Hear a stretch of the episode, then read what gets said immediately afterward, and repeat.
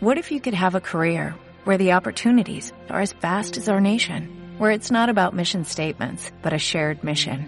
At U.S. Customs and Border Protection, we go beyond to protect more than borders, from ship to shore, air to ground, cities to local communities. CBP agents and officers are keeping people safe. Join U.S. Customs and Border Protection and go beyond for something far greater than yourself. Learn more at cbp.gov/careers. RST Chile, Radio y Televisión Santiago de Chile, presenta. A dos meses del inicio de la Revolución de Octubre, 18 de diciembre de 2019.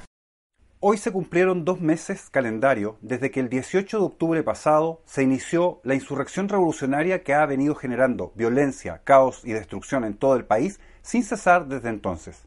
Y hoy, la revolución ha obtenido su primer triunfo político concreto, la aprobación de una modificación constitucional que permitirá avanzar hacia un proceso constituyente, objetivo específico del plan insurreccional desde el comienzo.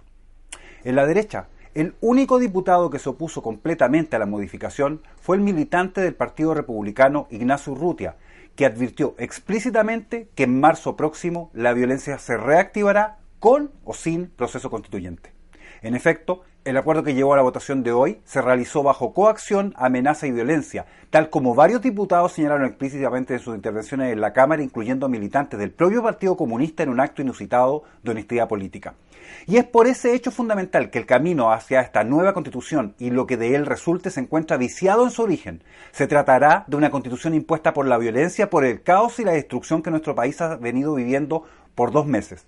Se trata de una constitución que nacerá de la rendición del gobierno y los partidos políticos de la derecha a la coacción violenta de la calle. Se trata, en suma, de una constitución que nada tiene que ver con las legítimas demandas de la ciudadanía en materias económicas y sociales.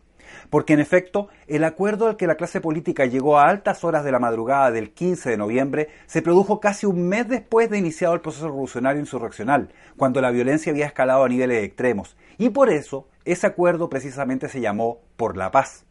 Pero la paz no llegó y no llegará.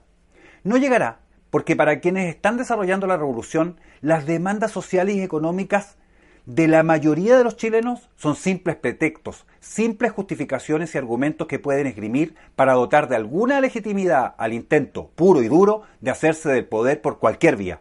La paz no llegará, porque en cualquiera de los seis escenarios institucionales que nacen a partir de la votación de hoy, el único donde prima la vía pacífica, que en ningún caso excluye el uso de la violencia, es aquel donde la izquierda gana en todo, incluyendo las próximas elecciones. La paz no llegará, porque si en cualquiera de los pasos que vienen a contar de hoy, los sectores revolucionarios e insurreccionales estiman que se pone siquiera en duda su hegemonía, agudizarán el conflicto para provocar la vía violenta, que específicamente implica el estallido de una guerra civil y el intento de derrocar por la fuerza al gobierno. Ante esto, quizá lo más sorprendente, o no, del día de hoy han sido las declaraciones del ministro del Interior Gonzalo Lumen, quien calificó, y cito, como una buena noticia a la aprobación de la reforma constitucional, señalando que con ello se pondrá en marcha la hoja de ruta constituyente que finalmente debe ser resuelta por la ciudadanía en el plebiscito de abril. Así, oficialmente el propio gobierno anunció hoy su absoluta claudicación y sometimiento a la agenda revolucionaria impuesta por la violencia en que hemos vivido desde hace dos meses. Mientras los diputados hacían gala de su capacidad retórica para hacer de lo particular lo general y de lo accesorio lo fundamental, en las calles de Valparaíso, en Santiago, en Antofagasta, en Concepción, en Temuco y otras ciudades, la violencia continuaba demostrando el verdadero rostro de la revolución. Por si fuera poco, el domingo en Tirúa, una familia mapuche que se opone al proceso de secesión que se está desarrollando en la Araucanía fue atacada por un comando terrorista que asesinó a la señora Elodia Aguayo Catril y que dejó herido de bala y un hachazo en la cabeza al lonco Claudio Pilquimán, que se encuentra internado en riesgo vital en el hospital de Concepción.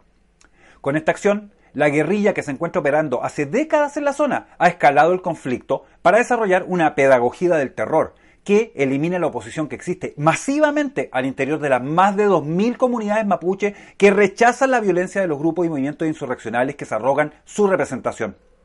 Anoche, en una barricada que se realizaba en Antofagasta, un conductor que se negó a bajar del automóvil fue atacado con una bomba Molotov y sufrió graves quemaduras en el rostro y el torso, salvándose por poco de ser quemado vivo.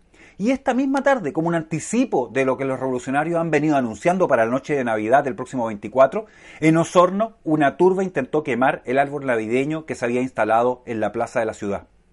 Paralelamente, los incendios intencionales provocados en el Cajón del Maipo, Lampa, Colina, Pedernales, Totoral, Valparaíso, Quilpué, la Ruta 68, Curicó, Concepción y otros lugares no solo han consumido miles de hectáreas de matorrales y bosque nativo, sino que en varios casos se han extendido hasta afectar sectores residenciales quemando viviendas en otra muestra del absoluto desprecio de los sectores insurreccionales por la vida, la flora y la fauna de nuestro país. Frente a todo esto y lo que seguirá sucediendo, tanto el gobierno como los partidos políticos, con la complicidad de los medios de comunicación, intentan desesperadamente mantener el cerco comunicacional que insiste en que todo se trata de una simple crisis social o un estallido social. Eufemismos cobardes para no reconocer que estamos viviendo una revolución molecular disipada, de manual, que paso a paso va cumpliendo con todos y cada uno de sus objetivos. Finalmente, la desarticulación de Carabineros a través de la gestión de su actual director ha llevado a la institución a un peligroso punto de quiebre, donde el mando se encuentra absolutamente cuestionado por la tropa que ha venido siendo expuesta al ataque sistemático de la guerrilla urbana y asaltos armados a sus cuarteles sin capacidad de respuesta que les permita establecer el imperio de la ley y restaurar el orden público. De este modo, la última línea de defensa de la institucionalidad y la república ha sido traicionada por el gobierno, que literalmente la ha desarmado y abandonado a su suerte.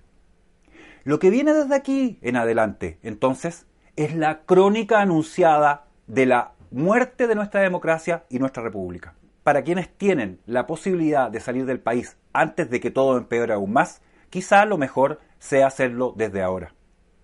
Para quienes ni podemos ni queremos hacerlo, el único camino es la resistencia pasiva y activa frente a la violencia, el caos y la destrucción, o la rendición, sometimiento y esclavitud frente al proceso revolucionario que hoy obtuvo su primer triunfo político en su camino al poder total.